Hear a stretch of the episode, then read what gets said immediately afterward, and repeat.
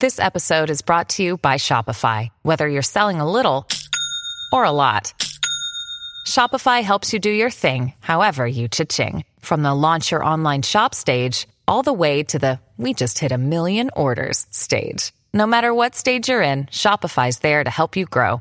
Sign up for a $1 per month trial period at shopify.com slash special offer, all lowercase. That's shopify.com slash special offer. Hello, everybody. This is Marshall Poe. I'm the editor of the New Books Network. NBN listeners like to read books and buy them. So we thought we'd tell you that right now, our friends at Princeton University Press are having a remarkable site wide sale. You can get 50% off books, including ebooks and audiobooks, with the code 50, F I F T Y, at checkout until May 31. You can save some real money on Princeton University Press books. I encourage you to go there and check it out.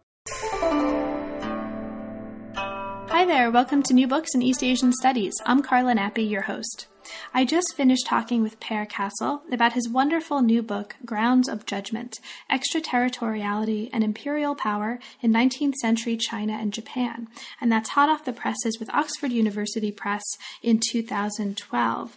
Now, this is a book that is focused on a very rich and very deep case study um, in the context of transnational 19th century history, but it's also a book that, as you'll hear from the following conversation, has very wide ranging implications for the way we think about and practice multi sided and transnational or sort of lo- transnational or international history on a local scale. It's a book that includes not just very helpful discussions and very provocative questions about what it means to talk about the law, what it means to enact the law, um, and understanding that that's not a unitary uh, monosemic concept in different places and times, but it also includes some fascinating and really amusing um, and, and, very educational case studies, including um, the opening uh, account of a Swedish businessman who publishes an announcement in the North China Daily News through to homicide cases, forgery cases, cases of um, sort of international murder when somebody farts in the wrong place at the wrong time. And we didn't talk about that in the interview, but that's something that you'll get if you actually, when you actually pick up and read the book. Um, it's a wonderful book. We had a great time talking, and I hope you enjoy the interview. Hello, Per. Hello. We're here today at New Books in East Asian Studies to talk with Per Cassel about his recent book, Grounds of Judgment Extraterritoriality and Imperial Power in 19th Century China and Japan. Now, this is not only a study of a very crucial period and phenomenon in global history, so this is relevant to not just East Asia, but really global history, as we'll um, talk about later on in our conversation, but it's also very methodologically interesting. So I'm really thrilled to talk with you today, Per. Welcome, and thanks so much for taking the time to join us. Well, thank you too. Could you start us off by saying just something, um, just a little bit about yourself and your background? What brought you to this field um, and to this topic in particular?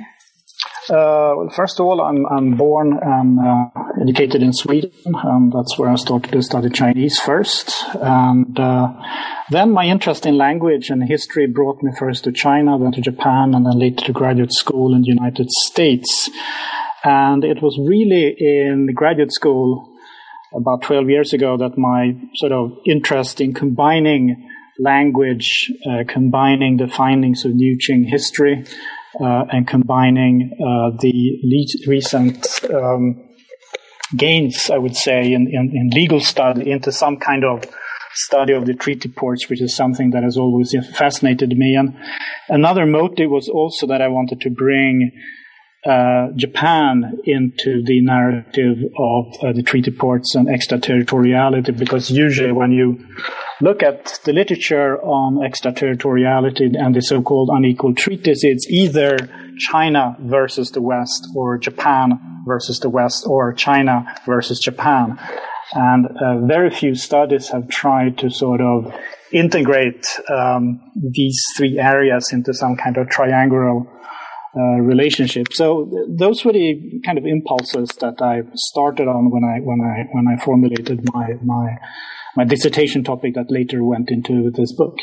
Great. And as we'll um, get to, I hope, later on in our conversation, and I'll just mention for our listeners who haven't yet had a chance to read the book, though I hope they will after um, listening if they haven't already. Um, one of the things that the book does really um, exceptionally well is sets up an argument for thinking about 19th century history of East Asia, not just in a kind of teleological um, context of reading back from the current boundaries of nation states into the Correct. 19th century, right? But by situating it in a longer um, diachronic narrative localized in um, the Qing and earlier and um, uh, Japan and earlier. So it's, I think, um, it, it, does that really effectively, and, and that's something that I think we'll talk about. So, Per, this is a first book for you, and congratulations. I know it came out very recently. Can you talk a little bit, um, for the benefit of our listeners, about the transformation in going from the dissertation to the book? Were there any major transformations? What was the process like for you? Well, uh, there are a number of things that you need to do uh, to go from a dissertation to a book. Usually, when you write a dissertation, it is to, well, first of all, for a committee, uh, and then also for your peers in the field, people that are interested and very kind of ready on the topic to, to understand your argument and to see what sources you bring, what new kind of arguments and methodologies you bring to the table. And uh, it's usually the, the, challenge will be uh, first fill the gaps. There are always things that you need to uh, do more research. I had to go to the National Archives uh, in the United Kingdom. There are also um, transformations where you will have to articulate your own argument, and, and that was one process that uh, uh, I went through with my editor, where she was repeatedly asking me, "Well, you know, this is what you know your secondary source says. Uh, is that really necessary to include that in your book? Can you rephrase that in your own in your own words? And when you do that, when you rephrase." Uh, someone else's argument with your own words in contact with your own primary sources and your own argument, then uh, things start to happen. And in my case, things that I, I, I started to think about on in general was questions of nation building, uh, what role does citizenship and subjecthood play uh, in nation building, and what is the relationship between that and extraterritoriality? And we will, of course, talk about that in more detail later. What is the nature of law uh, in China? Uh, when we use the word law in the West, does it really cover the same area as as we would uh, uh think in, in, the in the Chinese case? Uh, and also broader questions: What what is a foreigner?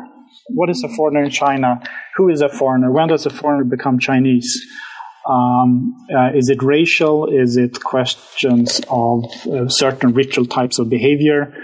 Uh, and um, of course, uh, the, the, many of these questions came along uh, the writing process, and I, I, kind of sometimes just rewrote a paragraph and felt that perhaps hmm, that's a that's a that's a paper at the next conference, or that's an article, or perhaps a new new project. So this is this is the uh, kind of the trajectory you go through, and then of course when you write a book, you will have to make sure that it ends where it begins, that you really deliver on uh, what you set out uh, to um, uh, to to give the readers what and, and set up very very early. You have basically two or three pages uh, in in the uh, in a, in, a, book manuscript to capture the, the imagination of the reader and then introduce into something that you think is interesting and hopefully the reader uh, uh, will find interesting, and then establish the major themes very clearly, very explicitly. Um, and then at the end, you will have to to wrap that up and give a kind of uh, pointers where you want to go uh, in the future. And, in so doing, you you, you will rethink things that you uh, that you were very uh, that you thought that you had very firm ideas about in the beginning of, of, of writing the book. So uh, I, I, would say that that some of the chapters are, are quite radically rewritten, others are are adapted to the uh, to the kind of the framework as set up in the in in the um, in the sort of uh, writing of the introduction and, and uh, conclusion. Now, you mentioned something really interesting in the acknowledgments, and I wanted to um, ask you about this mostly for the benefit of junior faculty. And I, I, read this and thought, wow, that's a great idea. And I don't know if I'm interpreting it correctly, so I'm going to ask you. You mentioned in the acknowledgments that there was a manuscript workshop um, in 2009. Was that, what was that? And um, can you describe what that was for our listeners? Because in my mind, I'm imagining a workshop that's devoted to you and your manuscript. Is that the case? And if so, how did how did you work that out? Because I think that's a fantastic idea. If that is in fact what you meant by a manuscript workshop. Uh, you're correct. Uh, that is exactly what happened, and it's part of the uh, kind of departmental culture of the history department at the University of Michigan at Ann Arbor. Uh, to provide uh, junior faculty on the tenure track with an opportunity to discuss uh, their book manuscript in whatever gestational stage it's in, together with two invited um, uh, uh, colleagues that are invited and flown in, and then it's it's it's an afternoon uh, where uh, these two um, external readers, but they're there in person, so you know who they are, and usually you you um, you ask for you know who would you would like to come, and they will go through your book. They will sometimes present criticism or points in writing. Uh, and then usually after that, they've they've done that. Uh, uh, the floor opens for a discussion with interested faculty, and it can take many different formats. Um, the workshop is set up uh, with you. Uh, I mean, with with the chair, you know, in consultation with the chair of the department, and uh, all faculty members that I've been with in, in Michigan in my same kind of career track have, have done the same. And it's usually then when, you know, the book title comes up or, or you realize, wow, you know, I'm dancing around this topic. I perhaps should address this much more uh, closely. But it's also uh, an occasion for you sometimes to stand your ground and, and explain to people what the book is about and, and what it's not about. And, and um, it's kind of a you know a second defense mm-hmm. or or a um, you know um, a preparation for for other times uh, types of reviews that you will will go through. So yes, you're correct in, in, in interpreting this as, or, or I mean, in understanding this as a a, a, a, a workshop organized by the department for junior faculty. What a fantastic idea! I just wanted to mention that because I three cheers for University of Michigan for and your, for your department for implementing that. I, I wish um, everybody um, had the opportunity to do that. That's a, just absolutely fantastic. So, okay, now that I'm done I'm going on about how wonderful that is, let's get into the book itself, um, which is a fantastic book. And um, it, it, just, like I said, it has, I think, many wide ranging implications, um, both for your field and also well beyond it. So, first things first, let's start at the very beginning. This is a book about the history of extraterritoriality, among other things. So, for listeners, listeners who may not have ever heard that word or understand why that's important to 19th century history, can you briefly um, explain that concept? What is extraterritoriality and why, um, why is it important? Why should we care about that as um, historians of this period and beyond? Well, extraterritoriality in brief is the projection of one jurisdiction's laws, uh, or one uh, the, the, is the projection of the laws of one country and the, and the procedures of one country into the territory uh, of another country through people. So, for instance, uh, if an American in 19th uh, century China uh, committed a crime or was sued for in a lawsuit, he could only be answerable to his own authorities. That would be the American consul general, or it would be to a consular judge. and what this implied was that the law followed the person rather than the law followed the territory. So when you crossed uh, a territory, it didn't necessarily mean that you were under a different uh, uh, sort of jurisdiction in another system of law. And of, on paper, of course, this principle is very simple.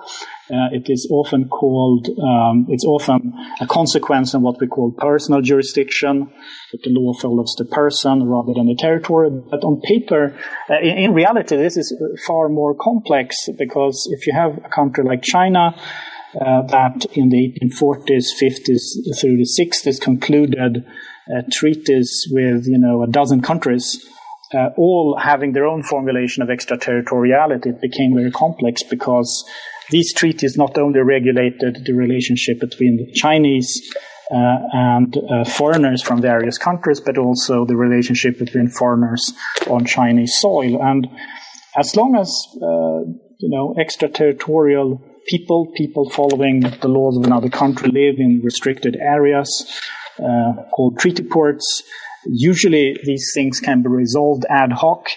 Uh, but uh, as you know, Chinese uh, or China's interaction with the rest of the world became more intense, and uh, Chinese politicians and Chinese statesmakers and intellectuals wanted to build a nation state with one sole law, body of law governing all people uh, in the territories that they claimed for China. This, of course, became a problem, and an obstacle in, in, in nation building. And that is why we should care about this, because every time you, for instance, talk about any type of law uh, that would have consequences within the borders of China, say international law, human rights legislation, or copyright law, uh, even civil law up to a certain extent. Uh, these things actually resonates against this experience uh, of extraterritoriality. And, and the very word extraterritoriality just means something that's beyond the territory, beyond the territory. And it's a word that came into use rather late uh, in the game. So did that explain your question, or do you want more precise formulation? Oh, that's great. No, that that's wonderful, and I think the um, because in some ways the whole body of the book um, looks at and follows through the different um, ways that this seemingly simple concept right plays out in very complicated ways. I think there's we'll also expand on this in the remaining time, but that's great. Now, the argument here is going to be, and we'll we'll get to this at least in part, that China and Japan had very different experiences in abolishing extraterritoriality in the 19th century, and so the, um, these this we'll, we'll get to this um, in time. Now, one of the things that I want to ask you about, you've already mentioned um, in our brief discussion so far, and you also mentioned at one point late in the book that your perspective is informed by um, something that's often referred to as the New Qing history. Can mm-hmm. you talk for us a little bit um, about the ways that this approach to Qing history has shaped the way you wrote the book and the way you understand these issues? Well, uh, New Qing history was a, I think it was coined by Joanna Waley-Cohen. I also think that Kent Guy wrote a, um, a review article where he mentioned that word uh, roughly around the year 2000. And it was a, I mean, it's a term that people today are a little bit, um, reluctant to use. But, but what it used to mean uh, was the scholarship that emanated from the insight that uh, the Qing Empire, as we now prefer to call China before 1912, that the Qing Empire uh, was a multi-ethnic empire, uh, that it was an empire which had a number of different polities, uh, different legal systems in force, and that fact that the ruling elite of the Qing Empire was mainly Manchu, partially Mongol, and also uh, a certain group of, uh, of, of Chinese in the banner system. And the fact that the banner system and the Manchus existed does matter. Uh, uh, to the way we should understand uh, Chinese history, and that we, we should be very careful, for instance, in thinking that that Tibet or Xinjiang or Mongolia are related to Beijing or related to the rest of the sort of Han Chinese lands of China in the same way as they do today. Uh, and that is one of the major insights of, of, of New Qing history, I, would argue. And also, as a consequence of that, um, uh, the, the, the, languages we will have to use uh, to approach New Qing history um, will uh, be more than just Chinese, Chinese or the type of Qing kind of administrative Chinese that we're taught in in graduate school. You may have to learn Manchu or at least be conversant in Manchu. You may have to understand how Mongol or Tibetan works. Uh, I would argue that perhaps uh, you know English, French, Russian uh, Japanese are also part uh, of of that um, concept. If we accept the idea of John King Fairbanks that the Qing Empire after the 1860s was was kind of run uh, as a joint uh, venture between Manchus, uh, Chinese statesmen, uh, and, and foreign diplomats. So it's it's it's a kind of a calling into question uh, what I mean, what what China actually is, uh, to what extent China today is uh, just a successor of the Qing Empire, uh, and once you start to ask those questions, uh, things like extraterritoriality, things like uh, the treaty ports. Um, a number of institutions don't look the same uh, as they do uh, when when you when you sort of pre- assume that the present People's Republic of China or the Republic of China earlier is the only natural outcome of, of this very rich, uh, uh, culturally rich uh, and, and, complex Qing Empire. Thank you. Now, you mentioned um, later on in the book, and, and, we'll get to this, that the Treaty of Tianjin, one of the many treaties um, that the book chronicles the development and operation or, or lack thereof of, between the Qing and Romanov empires was the last treaty to have a Manchu language version. Because you also bring up Manchu elsewhere in the book, can you talk a little bit about, um, coming from your comments on the new Qing history, the importance of, the importance of Manchu language sources um, to the, your work in this book in particular? Did you find that they were um, important uh, for this history? Did they change anything? Um, did you find yourself working with Manchu sources very much for this? Or was it not a body of um, material that was central, or how did that work? So Manchu language. well, the Manchu language uh, is, is one of those. Uh, it became one of my obsessions in my first year in graduate school when I, I started to study it under uh, Mark Elliott and Jim Bosson, and, and it. I mean, Manchu. I think any person doing Qing history should learn Manchu because even if you don't use sources in Manchu, it will actually change your thinking and the way you look at, at, at, at uh, the Qing Empire. But in my case, uh, Manchu was mainly used, I mainly used Manchu for understanding treaties. Uh, I uh, did read uh, the Treaty of Nerchinsk, the Treaty of Kyakhta in the original Manchu version uh, in graduate school. I also did take uh, uh, did take a look at paragraphs when there was a Chinese and a Manchu version or a Chinese, a Manchu and a, a Russian version and compared uh, the terminology. Uh, and uh, this was useful because, for instance, certain terms uh, that that are of importance in the book, for instance, li shi, which which just means to manage business in Chinese, uh, in uh, the Manchu version, um, within the context of, of, of a judicial sub-prefect, as I call it, uh, it's called Weili Beidare. Um, and that means the crime punishing or the crime trying uh, uh, sub-prefect. And then the Manchu often brings out more kind of clarity uh, in that sense that, that the Manchu sometimes have to make things more explicit. It was mainly in terms of understanding treaties and sometimes question certain assumptions about how people have understood the treaty. Uh, one example of that is um, uh, the uh, interpretation by a prominent uh, Chinese legal scholar, Wellington Koo or Guo Jun, who made a very strong argument that in order to understand the Treaty of Kyakhta, you have to have read the Chinese version. The problem with that argument was that there was no Chinese version of the Treaty of Kyakhta in 1727. There was a, um, a Manchu version, uh, there was a, a, Russian version, and I think a Latin version. And all other subsequent uh, iterations of that treatise have been translations, very good translations, uh, but uh, they were not done, uh, you know, informed by translation theory.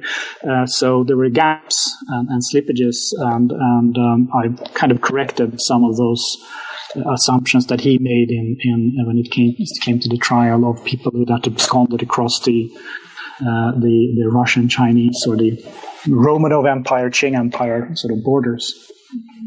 Now, this actually brings up a, um, an issue that I wanted to mention, um, and that's something that I think makes the book, even if the title doesn't seem like it would explicitly indicate this, um, I think the book is of profound interest to people interested in translation studies because one of the points, um, again, stemming from your what you just told us, I think very helpfully about Manchu and Manchu language sources, one of the points that's consistently raised in the book is the importance of language and terminology, right? Specifically the importance of legal and political terms in the context of treaties and also the importance of translation or sort of interpretation of terminology as a hmm. medium of legal reform. I mean, this is actually um, I was I was pleasantly because I'm interested in translation, but I was very surprised um, as I read through the book how often um, this really this set of issues is really foundational to the history of diplomacy in this period and of extraterritoriality in particular.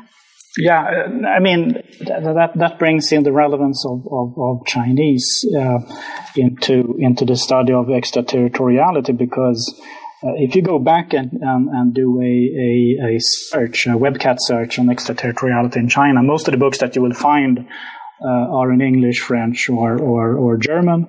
And the, most of the books that you will find in Chinese uh, will use those very books in European languages uh, to make very kind of high stakes argument about the nature of the system. So, in a sense, they're perpetuating Western assumptions of superiority uh, in China. And what happened to me when I went into the archives, especially when I went to the diplomatic records office in Tokyo, um, was that I found that almost all correspondence between uh, Qing diplomats and Japanese diplomats, whether it be in China uh, or in Japan, was in classical Chinese. And, and of course, administrative Chinese is its own special kind of dialect or sociolect of the Chinese language, where every word has a definite uh, meaning and the type of classical Japanese that the Japanese are using is its own dialect too. Uh, and many of sort of words that we assume uh, came into existence um, after, you know, that is wave of translation coming back to China after the Sino-Japanese War in 1895. Many of those terms did not exist. So, for instance, when the Chinese would say uh, extraterritoriality. He would not use the word that, that we have imported from Chinese, uh, Fachuan, or Qingai Hokan. Uh, he would use the word uh, Guanxia, which means not under jurisdiction. Um, and I, I, could go at, at, at, great length explaining why this matters, but uh, suffice it to say is that the Japanese did not always understand what the Chinese meant uh, by their terms, and the Chinese were sometimes scornful of these neologisms. And the reason why this is important is that if you know if we think of the defeat of the Qing Empire in 1895 as a foregone conclusion, uh, then of course um, this is just a parenthesis about, uh, and, and something that that we could forget about. But people at the time did not know that. Uh, they were informed by their own understandings of, uh, of their own legal, uh, legal system, of, of how to try interethnic uh, cases, how to understand law, how to invoke law when it was unclear which body of law that should be used. And, and all of, many of these things hinge on, on terminology. And uh, I, I, had sensed a certain dissatisfaction when, when I had read otherwise very good books on the treaty ports um, that seem to assume that English, you know, you know, enter uh, Sir Harry Parkes and and and all the other British, you know, uh, consuls, and they, when they enter into the picture, the English language reigns supreme. Well, perhaps in the newspapers uh, in the treaty ports, but certainly not among officials. And for British officials to be able to make an argument to Chinese officials, they had to use Chinese. Um, so if we don't understand what the terms mean, if we don't understand the context in, in, which they're used, if we don't understand the afterlife of those terms, many of them still exist, uh, how can we understand the Chinese legal system and how can we understand the contact, the interface uh, between uh, the Chinese legal system and the uh, foreign legal system, which extraterritoriality actually constitutes? Yeah, this actually gets us to some, um, it, it, gets us further into the book and it gets us to some really interesting aspects of the work, issues of sources in particular, and such as the importance of press accounts um, and of legal documents to the work, and also um, in a related fashion, the significance of cases, case hmm. studies that emerge from these documents as forms of evidence. So I want to, if, if you don't mind, ask you about these briefly in turn. Um, can you talk about first the role of newspapers and press sources for the book? And I ask you this because this seems to be um, a significant aspect of the argument later on um, in terms of the rise of the popular press and the relationship relationship of international communities, right, in China to the press seems to have significantly impacted the story. So this isn't just a, a matter of, you know, I read all these press accounts and mm. got a different perspective. It really seems that the nature of this as a material source really helped shape uh, the story that you're telling later on. So would you mind talking about that for a little bit? Well, that's a very good question. Actually, it's the first time someone asked that question about the use of the press at, at two different levels. I mean, first of all, uh, like many uh, China historians or China-Japan historians, uh, you know, you're a little bit reluctant to use uh, English language sources from the time of the treaty ports, you know, New, North China Herald and North China Daily News, because they're kind of colonial and they are sort of informed by kind of the Shanghailander mind. Um, and it was rather late, actually, into the work of my dissertation. I started to look at them, and I, I discovered uh, first that they are full of translations of Chinese documents that no longer exist. Uh, uh, and many of the people that translated and, and, and, wrote these accounts were very well informed about what was going on in the Chinese speaking world. Many of them read Shen Bao, the major Chinese language newspapers. Uh, many of them read the Peking Gazette. So uh, the English language press and the Japanese and the Chinese street reports are kind of communicating vessels with the Chinese and the Japanese language press in a way that I had not um, I had not expected. And of course, if we read Barbara Mittler's book on, on Shen Bao, that is, uh, of course, uh, a, a, trajectory or a line of argument that, that she explores further. So I realized that this was a gold mine uh, to um, sometimes cross-check accounts because you would sometimes have a Chinese partisan account of a legal case, then you would have a Japanese partisan account uh, of a legal case, and then you would have an English language account. And by, by looking at how they describe what happened, how they uh, use legal concepts, uh, how they invoke international law, uh, you could get a more nuanced, I wouldn't say a fuller picture because it's a little bit like a Rashomon uh, complex at play, but, but it, they, they're, they're much richer than, than, than, than I'd expected. And, and one thing, just as a parenthesis, um, I, I, went to Shanghai this uh, summer and I sat down in, in the Zikawei uh, library in Xujiahui and looked at these things in, in, you know the read paper version, and I discovered that it seems that uh, the treaty port press in the 19th century was much more informed about Chinese affairs than in the 1920s and the 1930s. You would find extensive tech like uh, uh, use of Chinese characters in the in the um, uh, in, in, the in the text itself, and, and they seem to have uh, employ much more sinologists in the 19th century than in the 20s and the 30s. So that's uh, uh, at at one level. Then the second level is, of course. Uh, the fact that the press is, of course, never neutral. It always is pushing its own agenda. It's not necessarily a national agenda. It's about selling newspapers and and and sustaining public interest in the story. Uh, and one thing that, that, that struck me was that uh, the extent to which the, the press, for instance, in Japan, has shaped uh, our understanding of extraterritorial cases. There are a number of landmark cases that took place in, place in the 1870s, 1880s, 1890s that shaped uh, the Japanese understanding of the unequal treaties and has become almost folklore uh, you know, of, of, of abuse of, of, of, consular jurisdiction. And, and, then I was looking at the Chinese press. Uh, there was, you know, tons of even worse cases um, that never have seemed to have carried the same kind of uh, uh carried the same kind of weight, or, or have you know the more more or less uh, kind of local events when you have steamboat accidents and, and, and murder cases that I relate that don't seem to have attracted interest outside of the treaty ports. And what it seems to be at play here is, is, is the role of the press in Japan is shaping a kind of a national uh, audience um, and, and extraterritoriality being, in a sense, a soft target uh, for, for nation building because it involves law, it doesn't involve uh, building schools or warships. And, and uh, in China in the 1870s, 1880s, and 1890s, although people certainly did mind uh, foreigners uh, going rampage, um, uh, you know, protected by privileges, the issue didn't have the same resonance in the press. Um, and and that, that that made me start to think about you know like how careful we have to be using these sources for making any larger arguments about nationalism and and uh, and, and the shaping of, of, of, public opinion. So did that answer your question? Or absolutely, and it, it's a great example of what I was mentioning before when I said um, that this book um, has, I think, wide ranging implications for how we think about historical methodology, not just um, for the content. And along those lines, you just mentioned law. So I want to just ask you briefly about another set of sources that emerged as, at least from the perspective of a reader, is central here.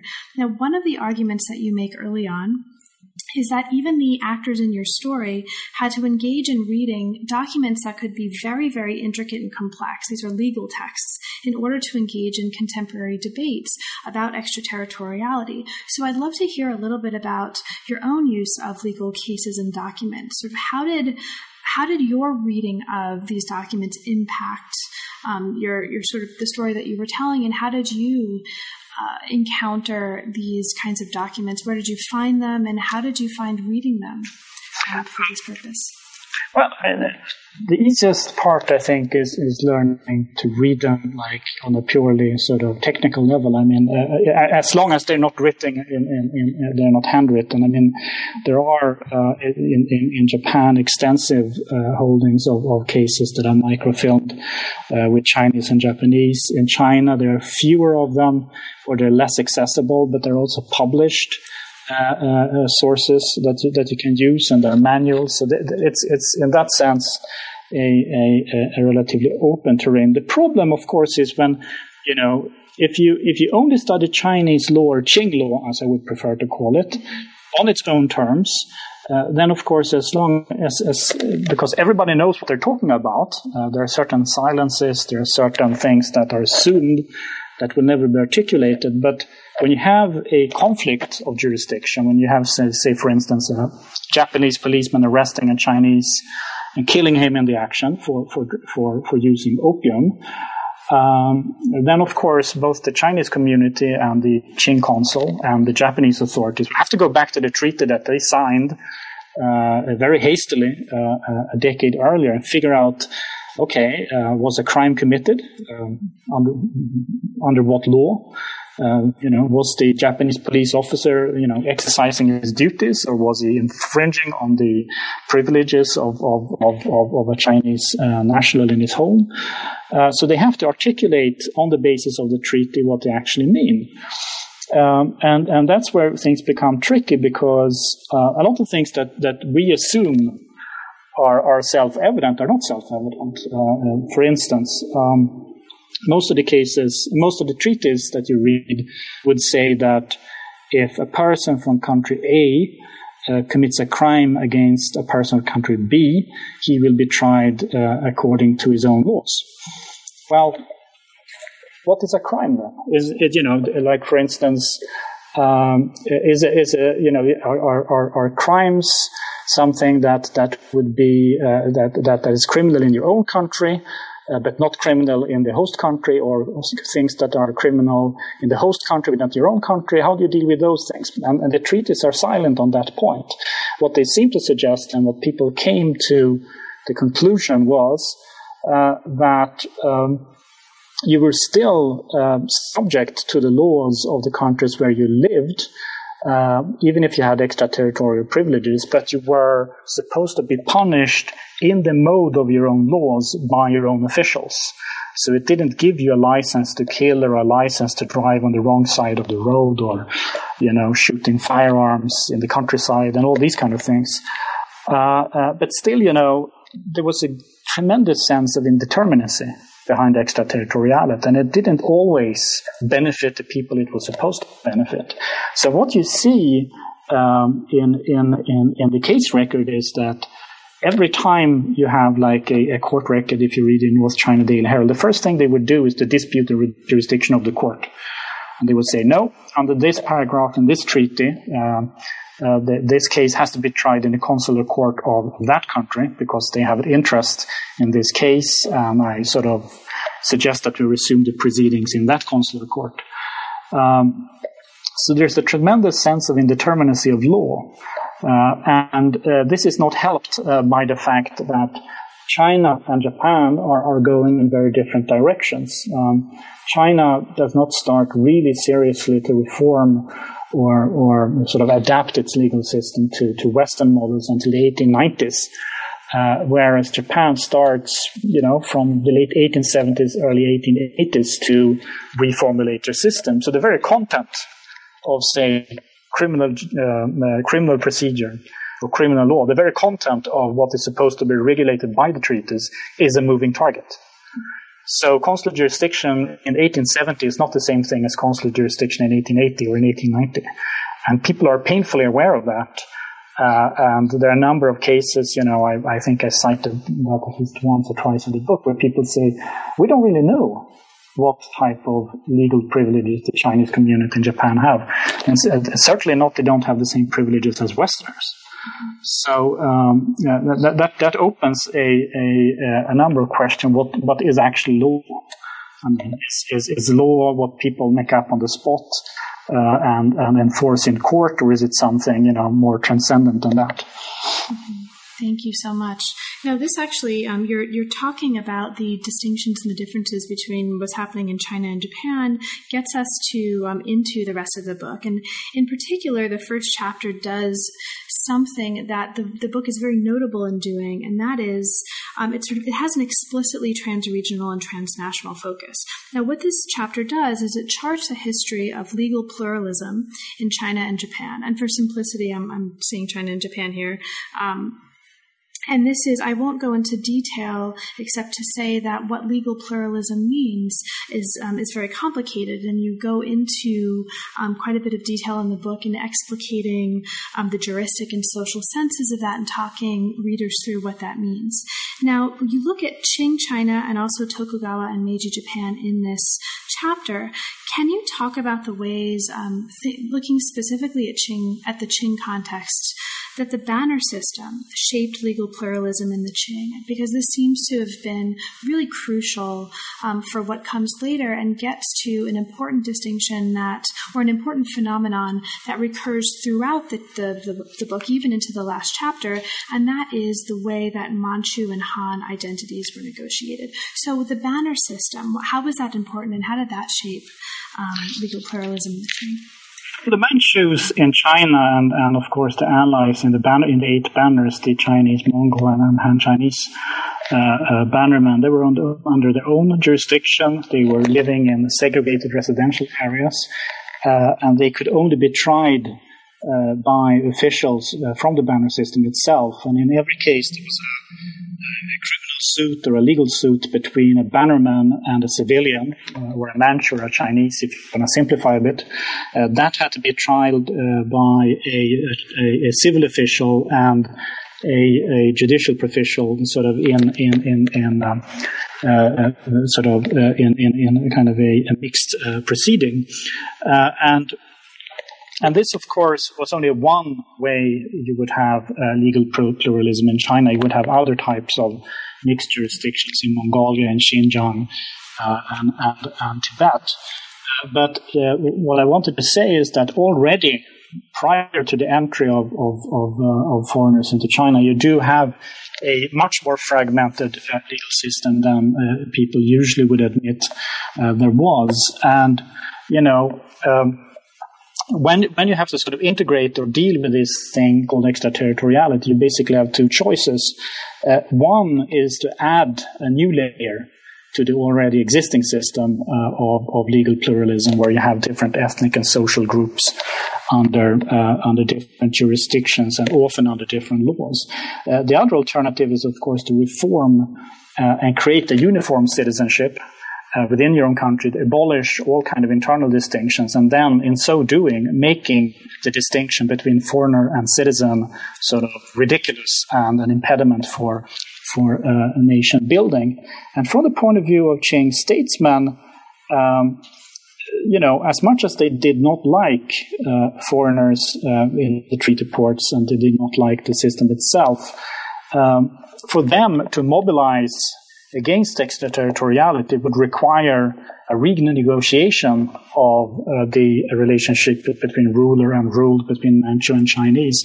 And they were not certainly not in a point that they could afford to do that in the 1860s and, and, the, and the 1870s, just after the uh, Taiping War. And it's not, uh, it's not until the late 1890s, early 1900s when first you have the at least so it seemed a successful Japanese model showing that by creating a unified citizenship and, and a kind of a uniform body of laws uh, would make it possible to get rid of extraterritoriality. Uh, it was not until then they start to address the need of legal reform. And, and it's not a coincidence that, you know, in the uh, petitions that, that people uh, um, sort of outline uh, or chart out the, the, the trajectory of, of, of, legal reform. One of the first things they had to do deal with was uh, the distinction between Manchus and Chinese. And, and, they even make a statement in one of these memorials that in order to complete constitutional reform, we need to make Manchus and Han equal. And constitutional reform uh, in, say, 1905, that's code for treaty revision because that's what it's really all about. Great, thank you so much. Now you make a you make a point here in this chapter, and I mention it because this is going to be um, important later on as well in the book. Um, in contrasting this with the situation in the Tokugawa and then the Meiji, so how briefly, if you can, how did the Tokugawa um, and later the Meiji legal situation differ in broad strokes from what we see happening in the Qing case? I mean, initially, uh, the Tokugawa response to uh, to the Qing is is uh, I mean, it's not that different from the Qing. I mean, they they assume that extraterritoriality means uh, foreigners living in segregated areas um, where you minimize contact with with the local population and where you know uh, consular courts cases or mixed court cases are are, are tried ad hoc. Then, of course uh, one of the reasons that the Tokugawa shogunate falls uh, only a decade or so after the conclusion of the first treatise is that the the kind of the foreign relations was one of the raison d'etre of the Tokugawa shogunate, and their inability to restrain these treaties became undermined uh, the very idea of, of the shogun being this sort of the uh, first among um, among equals among the feudal lords, and and when sovereignty, or at least formal sovereignty, was trans, uh, trans, uh, so transferred to the emperor, and, and a nation state um, was created, and, and, the Japanese started to abolish. Uh, uh the uh, the status system. They started to abolish, you know, the samurai as a class, and and transform them into a modern nobility. Uh, then extraterritoriality became an impediment for a unified nation state, which is, you know, the model, what, you know, that was what, what you did in the 1870s, 1880s. You created unified nation states. So it's really a, a question of different trajectories and also the, uh, the, the, the fact that Japan undergoes a very drastic regime change in, in the 1860s, which China does not. And, and in so doing, and I mean, and, and, you could, you could, in one, you can turn the tables a little bit and saying that uh, the the the, uh, the, Tokugawa state failed and the Qing state succeeded uh, in surviving uh, the treaty ports much longer. Mm-hmm. Thank you. Now, now we move from this background, which is again going to, for listeners, going to become important. Um, uh, we're going to continue to be important later on because, in fact, one of the arguments here is that is going to be that Qing officials, um, in part, worked from and adapted long-standing legal concepts from this earlier history and helping establish the kinds of courts and technologies of negotiating extraterritoriality that come later.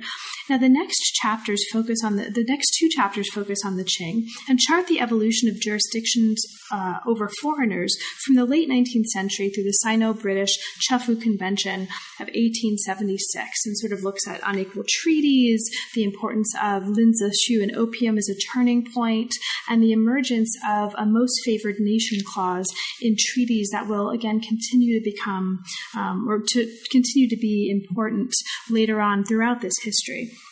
Now, the chapter three looks in particular at two courts in Shanghai, um, which is, and I wanted to ask you a little bit about this. Now, one of the kinds of courts um, that you talk about is, the idea of a mixed court.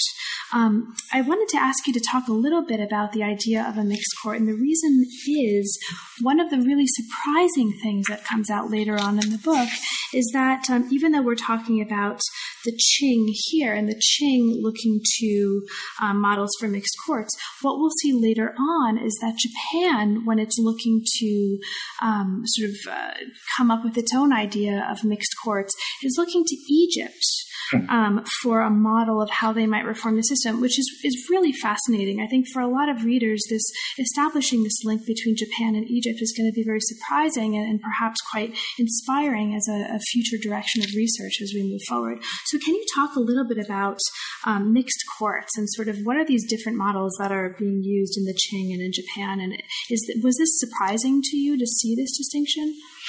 Well, uh, I mean, first of all, a mixed court is is a either an ad hoc court or a you know a fixed uh, court with a fixed place where you would try cases involving uh, people or subjects from more than one jurisdiction. So the mixed court in Shanghai was set up uh, in the 1860s, um, primarily to try Chinese residents of Shanghai that, that had committed crimes against foreigners or committed crimes that were of interest to the foreign community, and also to try foreigners that were not represented by any treaty or any treaty power.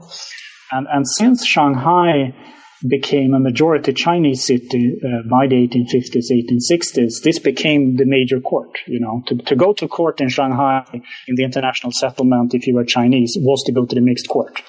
That was more or less the, the, the major court. And the, the consular court, the Supreme Court that was set up uh, uh, in conjunction with, with, this, was only concerned uh, when when British were, were, were, prosecuted for crime or, or had to enter into civil suits. And when the British started to negotiate this idea of a mixed court. Of course, they had their own idea, which they had brought with them from, from commercial courts and from a, a type of court that the French had called the Tijara, the, the commercial courts in, in, in, North Africa and also in, in the, the Ottoman Empire. Uh, and uh, the Chinese, when they uh, sort of were faced with these these um, requests, uh, they thought of a mixed court in the sense that you would have, uh, in the in the Chinese case, with two equal judges, more or less, uh, sitting in together, uh, deciding the merits of the case and, and deciding on on, on on on the punishments. Of course, the foreigners were never willing to cede uh, jurisdiction of a foreigner to a Chinese official, so it was a kind of a halfway solution the mixed court in Shanghai became a mixed court only as so far as it could prosecute people of Chinese origin but never foreigners. And the Chinese unsuccessfully tried to transform uh, the, the Supreme Court of the United Kingdom in Shanghai into kind of a counterpart where they could do the same uh, to British subjects as, as Britons did in the mixed court in Shanghai.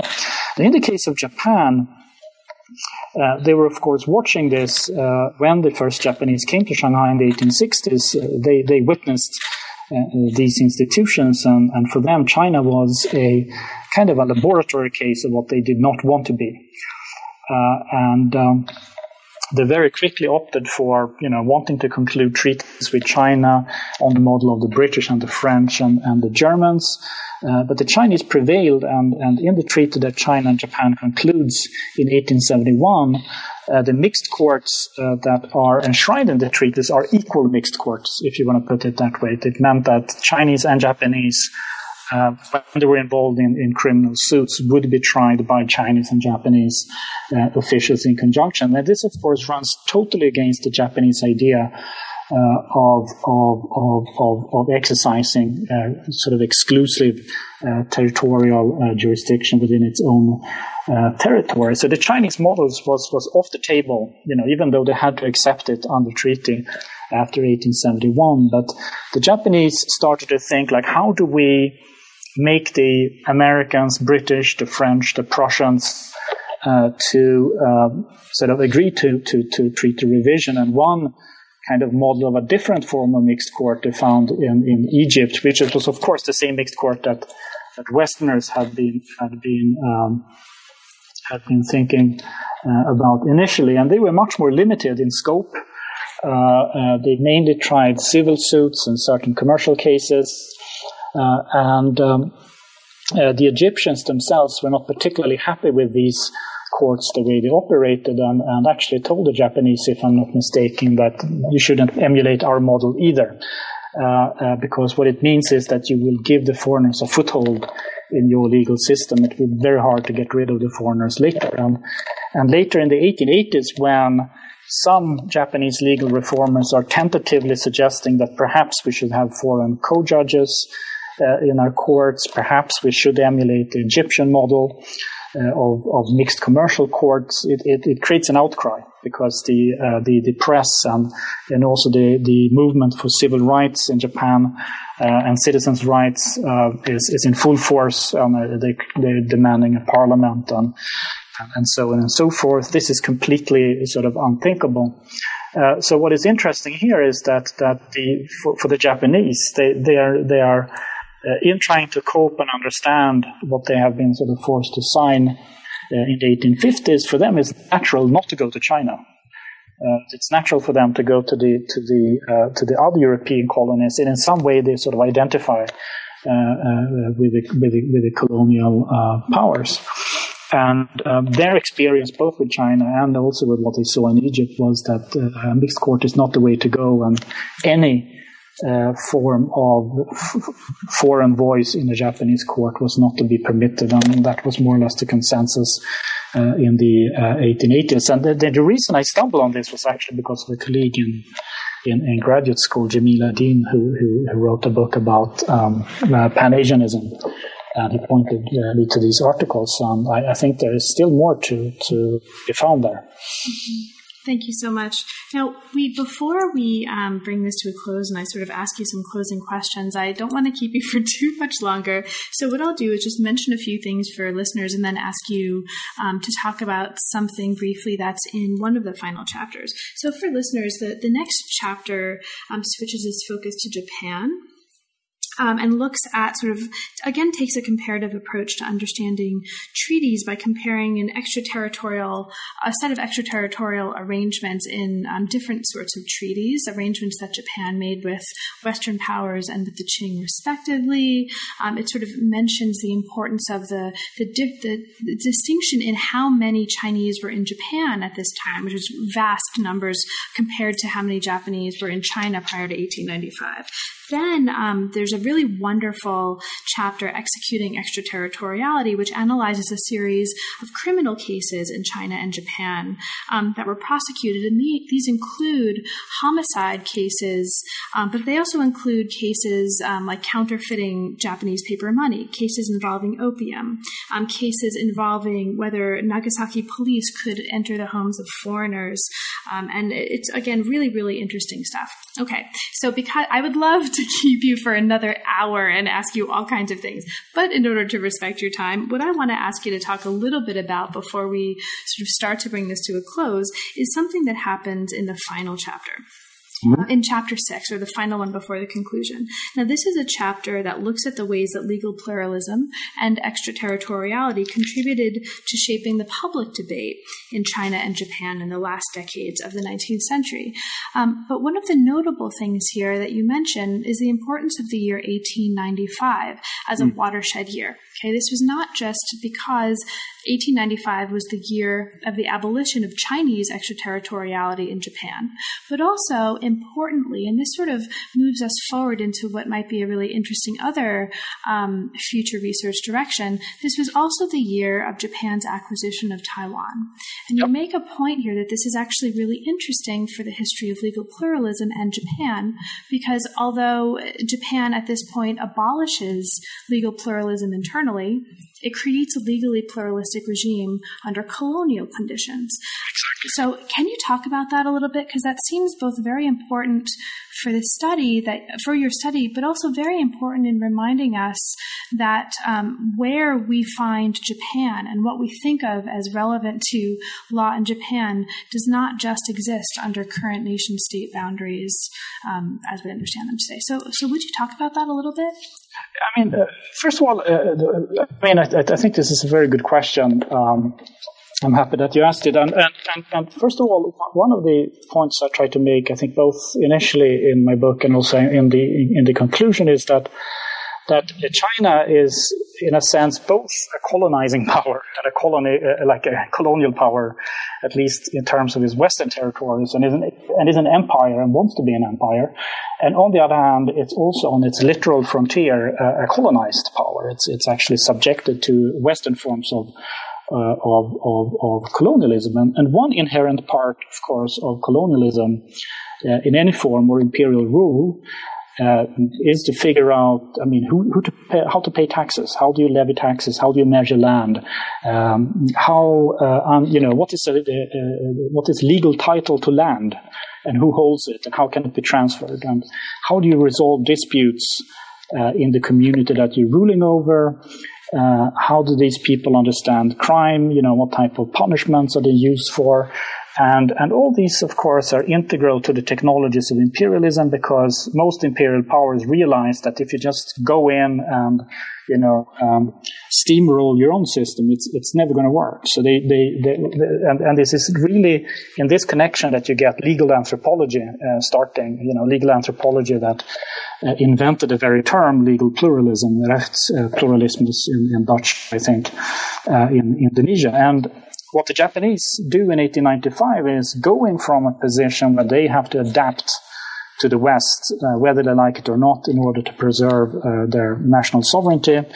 Uh, they go from that position, a semi-colonial state, to becoming a colonizing state. Uh, and in so doing, they will have to start to get interested in Chinese law. Like prior to 1895, uh, China, Chinese law is only really interesting to, you know, sinologists, or historians, and is not really something that has any political connotations for, for the political debate in Japan. After 1895, of course, they will have to do all the states, all the things that the Qing states attempted to do in Taiwan, and they will try to do it better. So what do they what do they do? They will have to collect legal materials. They will have to collect archives. They will have to interview people um, in villages and in communities what what their customs are and and kind of create. I mean, I'm very uh, uh, emphatic here. They have to create a, a customary law in the sense that they, they create a snapshot of what they find through their informers and, and to make that into a to a colonial regime. And then, of course, most legal pluralist system has the kind of the end game of, of most legal plural regime is, is unity, is to go from accepting local laws and custom and then to go towards uh, unification. And one product uh, uh, of that effort is that the Japanese produced manuals. Um, anthropologists and soci- sociologists created manuals of, of, of uh, Chinese customs in Taiwan. Some of the best archives, local archives, uh, that we have from the Qing dynasty uh, are um, uh, are a consequence of these endeavors to to chart uh, Taiwan sort of both temporally and and, and, and spatially and, and for similar reasons. Some, one of the reasons why we have local archives surviving in, in northeast China, uh, former Manchuria, is of course the, the colonial state uh, of Manchukuo. So the existence of the archive itself is is, is a, a product of, of, of colonialism. And uh, I mean, uh, this is yet another direction uh, of, of, of um, thinking about legal pluralism and thinking on how the Japanese applied that uh, in Taiwan and in other colonial territories. Well, Per, thank you so much for talking with us today. Now, there's a lot in the book that we didn't have a chance to talk about, um, even though we've, we've, I think, had what I've I've really enjoyed talking with you about this so far. Is there anything in particular about the book that we didn't have a chance to talk about, but that you'd like to mention or point out for listeners who may not yet have had the opportunity to read it? Oh, uh,